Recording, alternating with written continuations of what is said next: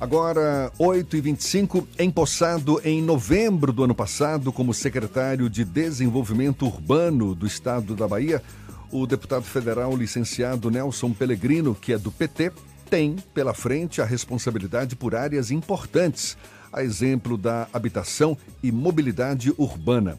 A pasta é responsável também pela gestão integrada dos resíduos sólidos. O secretário estadual da SEDUR, Nelson Pellegrino, é nosso convidado aqui no Isso é Bahia. Bom dia, secretário. Bom dia, Jefferson. Bom dia, Fernando. Bom dia a todos que estão nos ouvindo. Tá com a voz um pouquinho debilitada, é. né? Um pouquinho. Primeiro, desejar um feliz ano para todos. Um ano de paz, prosperidade, felicidade. Muito obrigado. A Tarde F M e o Bahia Notícia por essa parceria importante, criando uma novidade, né, no jornalismo baiano, né, juntando duas plataformas importantes, a Tarde, que é um jornal histórico no nosso estado, o Bahia Notícia, que inovou, foi o primeiro a inovar nas redes sociais, e agora com a rádio, fazendo com que a gente possa integrar plataformas importantes de comunicação. Maravilha. Estamos juntos nessa empreitada, sim. Secretário, a SEDUR é uma das secretarias mais importantes do governo, diz respeito a questões que estão presentes no dia a dia das pessoas, como mobilidade, moradia, saneamento, áreas que a gente sabe ainda estão muito aquém do esperado. Pergunto para o senhor, qual é o plano de ação que o senhor tem para melhorar o desenvolvimento urbano da Bahia? Olha, nós estamos... É, o primeiro é importante entender qual é o papel da SEDUR. A SEDUR, ela foi criada depois da existência da CONDER, da EMBASA, da SERB. É, depois ela recebeu a antiga C T S, que depois virou C T B, que é quem cuida dos trens e do metrô. Mas o papel fundamental da SEDUR é o papel de planejamento estratégico. Ela é, esse é o papel fundamental dela. E nesse sentido, nós temos que fazer o planejamento urbano, já estamos fazendo. Estamos fazendo o plano integrado de desenvolvimento urbano da região metropolitana é, de Salvador. Acabamos de contratar um plano estadual de resíduos sólidos, também isso é muito importante. E... a partir dos órgãos que ela tem na sua base, como o caso da CONDER, é, da C T B, a gente faz as intervenções é, no Estado. É importante registrar que os governos Wagner e Rui promoveram uma revolução na mobilidade urbana de Salvador. É, nunca se investiu tanto em mobilidade urbana em Salvador. Eu vou dizer algumas obras que são estruturantes para a cidade. Primeiro, o governo do estado duplicou a Pinto de Aguiar e a Gal Costa. É, perdão, ele duplicou a Pinto de Aguiar e a Orlando Gomes. E agora está duplicando a Gal Costa. Mas todo mundo sabe que Salvador é uma espécie de um vértice, uma península, onde as ligações, historicamente, da cidade, de um lado era a B R trezentos e vinte e quatro e a suburbana. Do outro lado, a Avenida da Orla e a paralela. Quando você queria transitar dentro desse vértice, você tinha que ir ou para a Aeroporto ou então para a região do Iguatemi. A primeira tentativa de integração foi a Gal Costa, que você liga mais ou menos aquela região da Brasil Gás até o centro administrativo. Só que essa obra ficou incompleta, ela não tinha uma ligação. Quando você chegava no fim da Gal Costa, você tinha que contornar por um conjunto residencial ali no... no centro administrativo. O governo Wagner iniciou e o governo Rui Costa concluiu o túnel de acesso, onde você vem pela Gal Costa e você acessa a Pinto de Aguiar e chega à Orla. E agora nós estamos duplicando a Gal Costa. O governo do estado fez também a vinte e nove de março. A vinte e nove de março, você pega ela ali no viaduto de Águas Claras, vai pela via regional, e em quinze minutos de Cajazeira você chega hoje à Avenida Paralela e pode chegar a Orlando Gomes também. Eles chamaram os corredores de tráfego. E agora nós estamos concluindo a ligação da suburbana com a B R trezentos e vinte e quatro. Na altura daquele antigo motel Mustang, você vai pegar uma via ali por dentro e vai sair na estação é, Pirajá do metrô. Então, o grande fluxo é, de movimentação em Salvador, historicamente, é o quê? Da região do Miolo, Cajazeiras, Águas Claras, Castelo Branco, para chamar a região da Grande Pituba, que é essa região que nós estamos aqui, que é Iguatemi, é, Caminho das Árvores, Itaigara, Pituba, que é o setor de serviço da cidade. Quando o senhor fala, quando o senhor fala que a SEDUR tem esse papel estratégico, não é, de planejamento estratégico, e está aí ressaltando algumas, alguns feitos na área da mobilidade e nessas outras áreas que a gente sabe que também ainda, de certa forma, são deficitárias. A área da habitação, a gestão integrada dos resíduos sólidos, saneamento. O que que tem de planejado nesse sentido? Bom, nós acabamos de contratar o Plano Estadual de Resíduos Sólidos. Essa é uma das prioridades estabelecida pelo governador Rui Costa. É, esse é um problema, nós temos uma lei de dois mil e dez... e que não é colocada em prática. Já duas vezes foi adiada. Temos uma lei estadual de dois mil e quatorze, que nós estamos regulamentando agora. E esse é um problema, porque o Ministério Público, de forma justa, está em cima dos prefeitos, querendo que a lei seja cumprida. Que é o quê? É você dar uma destinação correta ao resíduo sólido, que é o lixo, de diversas naturezas. Tem o lixo residencial, tem o lixo industrial, o lixo comercial, o lixo hospitalar. E a grande maioria dos municípios baianos tem lixões, alguns até nem isso. Então, qual é a nossa ideia? Nós estamos formando consórcios intermunicipais. Esses consórcios, nós estamos fazendo planos intermunicipais de resíduos sólidos.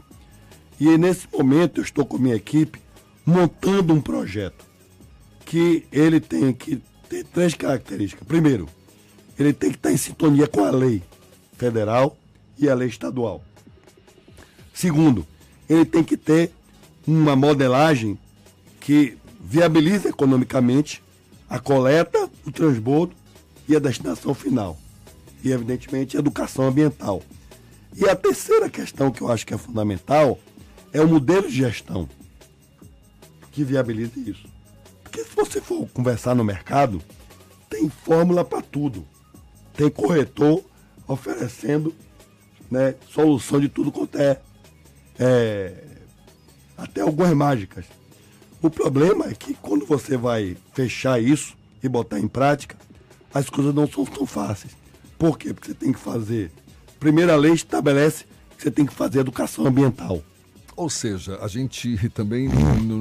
A, a expectativa é de que não seja a curto prazo, então, a efetivação dessa lei. É, porque não é fácil, mas também, Jefferson, não dá mais para adiar a implantação. Certo? Nós estamos decididos, o governador me pediu, para dentro desses consórcios que estão mais avançados, escolher dois ou três e começar a implantar essa questão. Fernando quer fazer uma pergunta também. Eu, o secretário era deputado federal até bem pouco tempo, está licenciado do cargo, e o processo de chegada dele à SEDUR foi num processo em que o ex-secretário Sérgio Brito meio que relegou a secretaria, preferiu voltar à Câmara dos Deputados, ele também era deputado federal licenciado. E uma das queixas era o controle da CONDER, que não estava sobre o controle efetivo do Sérgio Brito, e aí o grande, o grande bolo do orçamento da SEDUR estava com a CONDER. Como está a situação atualmente da CONDER? Está sob a guarita de Nelson Pellegrino ou continuou como estava antes? Olha, eu tenho um respeito muito grande para o Sérgio Brito, um grande companheiro, um colega. Eu diria, Fernando, que não tem secretaria ruim. Se você souber se movimentar, souber fazer a movimentação correta, você tem condições de fazer as coisas. Eu tenho uma excelente relação com o Sérgio, que é o diretor da CONDER. Conheço o Sérgio já há muito tempo, desde que Maria foi diretora da CONDER, ele era um dos diretores de base. Tenho uma excelente relação com ele, tenho relação com o Copelo também, que é o presidente da C T B. Eu acho que nós temos condições de fazer um trabalho integrado. O que eu só lamento... É que eu já fui secretário por duas vezes. Na secretaria você tem que ter um primeiro ano que é o ano do planejamento, para depois as coisas começarem a acontecer. Então eu estou chegando já com onze meses já de... Então eu estou começando agora a fazer o planejamento. É evidente que tem algumas coisas que já estão em curso. O V L T do subúrbio já está em fase avançada. Já demos a ordem de serviço para o primeiro tramo. Acabamos essa semana de concluir as negociações para o segundo tramo, que é o tramo que vai ali daquela religião da, de Água de Meninos, porque você sabe que o primeiro tramo do V L T vai dali de São João até o comércio. E o segundo tramo, quando você chegar naquela região ali de Água de Meninos, você vai ter um, um túnel na Via Expressa, e pela Via Expressa ele vai chegar até o acesso norte. Então é aquela coisa que eu estava falando, entendeu, Jefferson? Hoje um percurso que você faz, fazia de uma hora e meia, duas horas de Cajazeiras para Iguatemi, esse você trecho... faz em trinta minutos. E hoje um percurso que você faz em duas horas de Paripe até o Iguatemi, você vai fazer em trinta minutos. Esse segundo trecho aí é novidade, né? Do comércio para acesso norte via, via expressa? Não, são, são dois ramais. O primeiro ramal, você todo sai da Ilha de São João. Só que você vai ter uma opção de sair da Ilha de São João e ir até o comércio. É o tramo um. O tramo dois, quando chegar naquela região ali da, da, da, da, do antigo do mercado do peixe, onde tem o, a Via Expressa, que a Via Expressa é aquela que sai do, do porto. Da trezentos e vinte e quatro até o porto. Do porto. Vai ter um túnel ali também, onde tem aqueles túneis.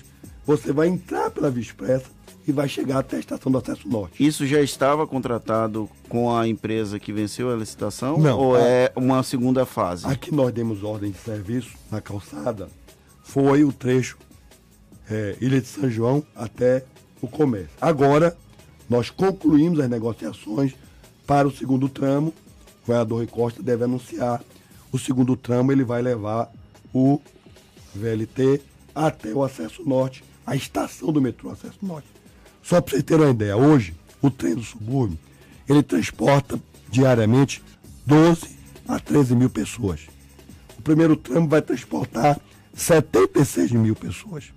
E quando o segundo tramo ficar pronto, e é mais ou menos em paralelo, nós vamos transportar cento e setenta e seis mil pessoas. Pra vocês entenderem a importância que isso vai ter na mobilidade. Então, na verdade, eu acho que é possível fazer um trabalho integrado, Secretaria, CONDER, é, C T B. Eu estou lá para cumprir essa missão e eu acho que nós vamos fazer um bom trabalho. Secretário, deixa eu... Estamos conversando aqui com o secretário estadual da SEDUR, Nelson Pellegrino.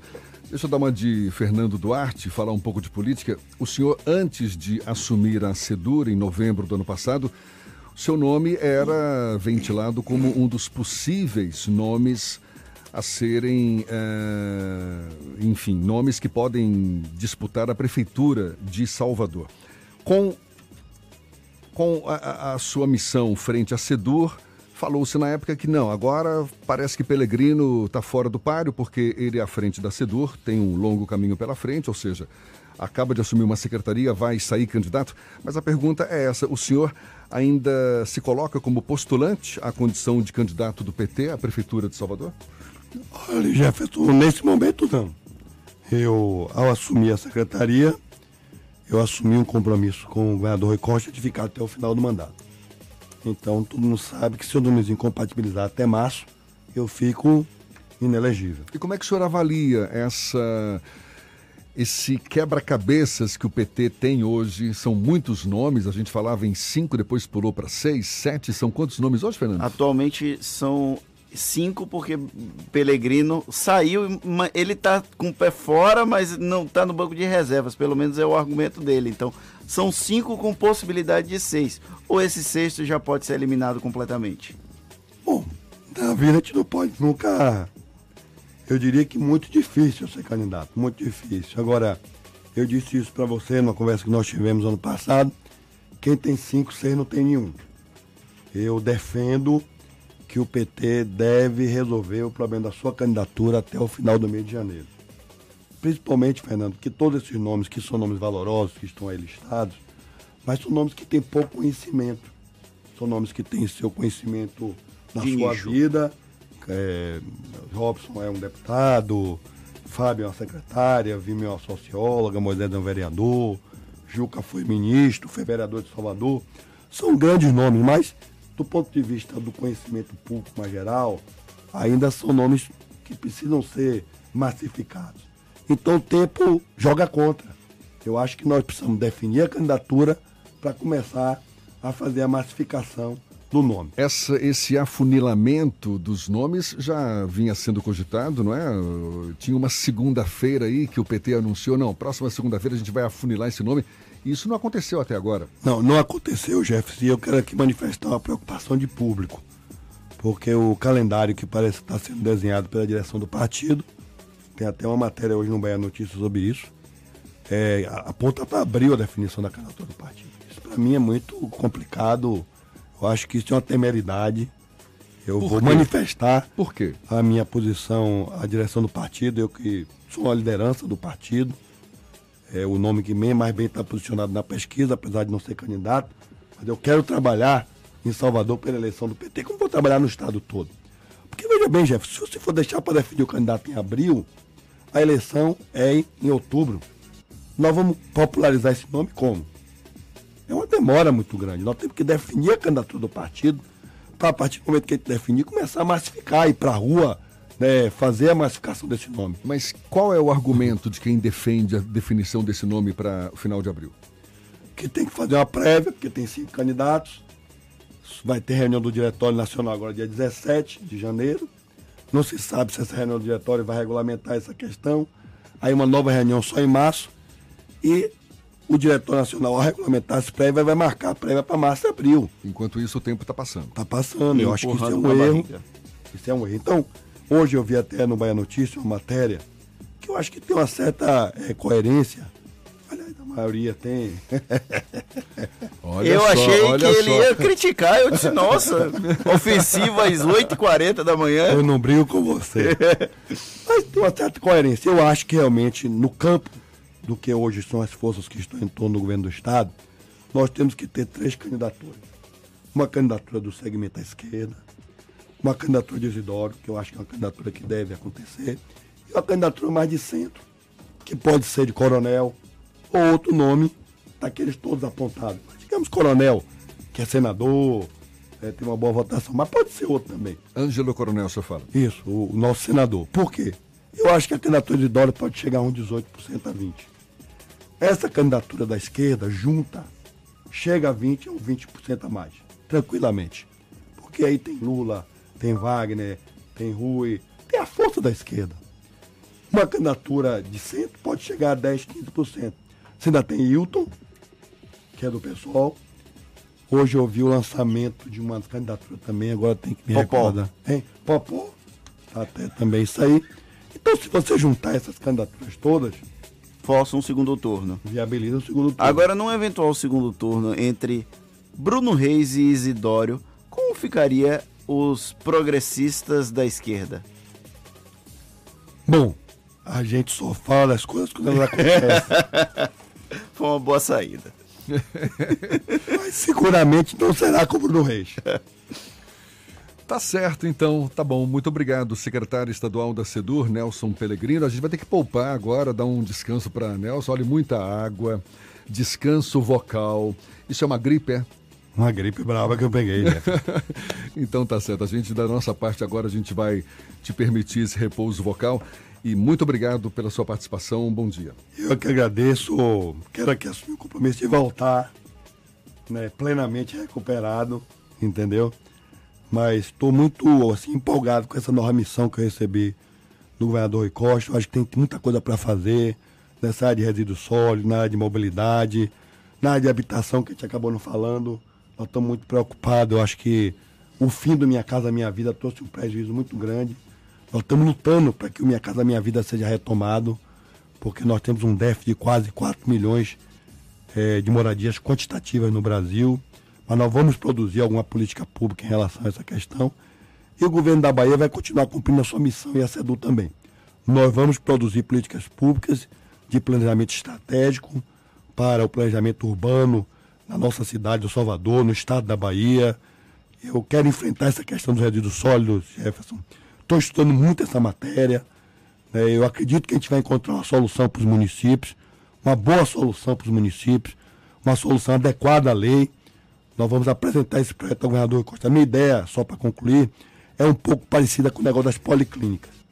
Nós encontramos um modelo importante, que era o modelo das policlínicas, trouxemos para aqui, chamamos os prefeitos, o governo do estado bancou a infraestrutura e os municípios, né, consorciaram e hoje mantém as policlínicas. Da mesma forma, a gente quer em relação a essa questão do lixo. Nós estamos formatando um modelo que vai da coleta até a destinação final, com educação ambiental, com coleta seletiva, com reciclagem, com é, aproveitando os, os catadores, as cooperativas, montar uma fórmula, buscar recursos e, a partir daí, chamar os prefeitos para essa parceria. Tá certo. Deputado licenciado do P T e titular da Secretaria de Desenvolvimento Urbano do Estado da Bahia, Nelson Pellegrino, mais uma vez, muito obrigado. A gente volta já já, agora oito e quarenta e cinco na Tarde F M.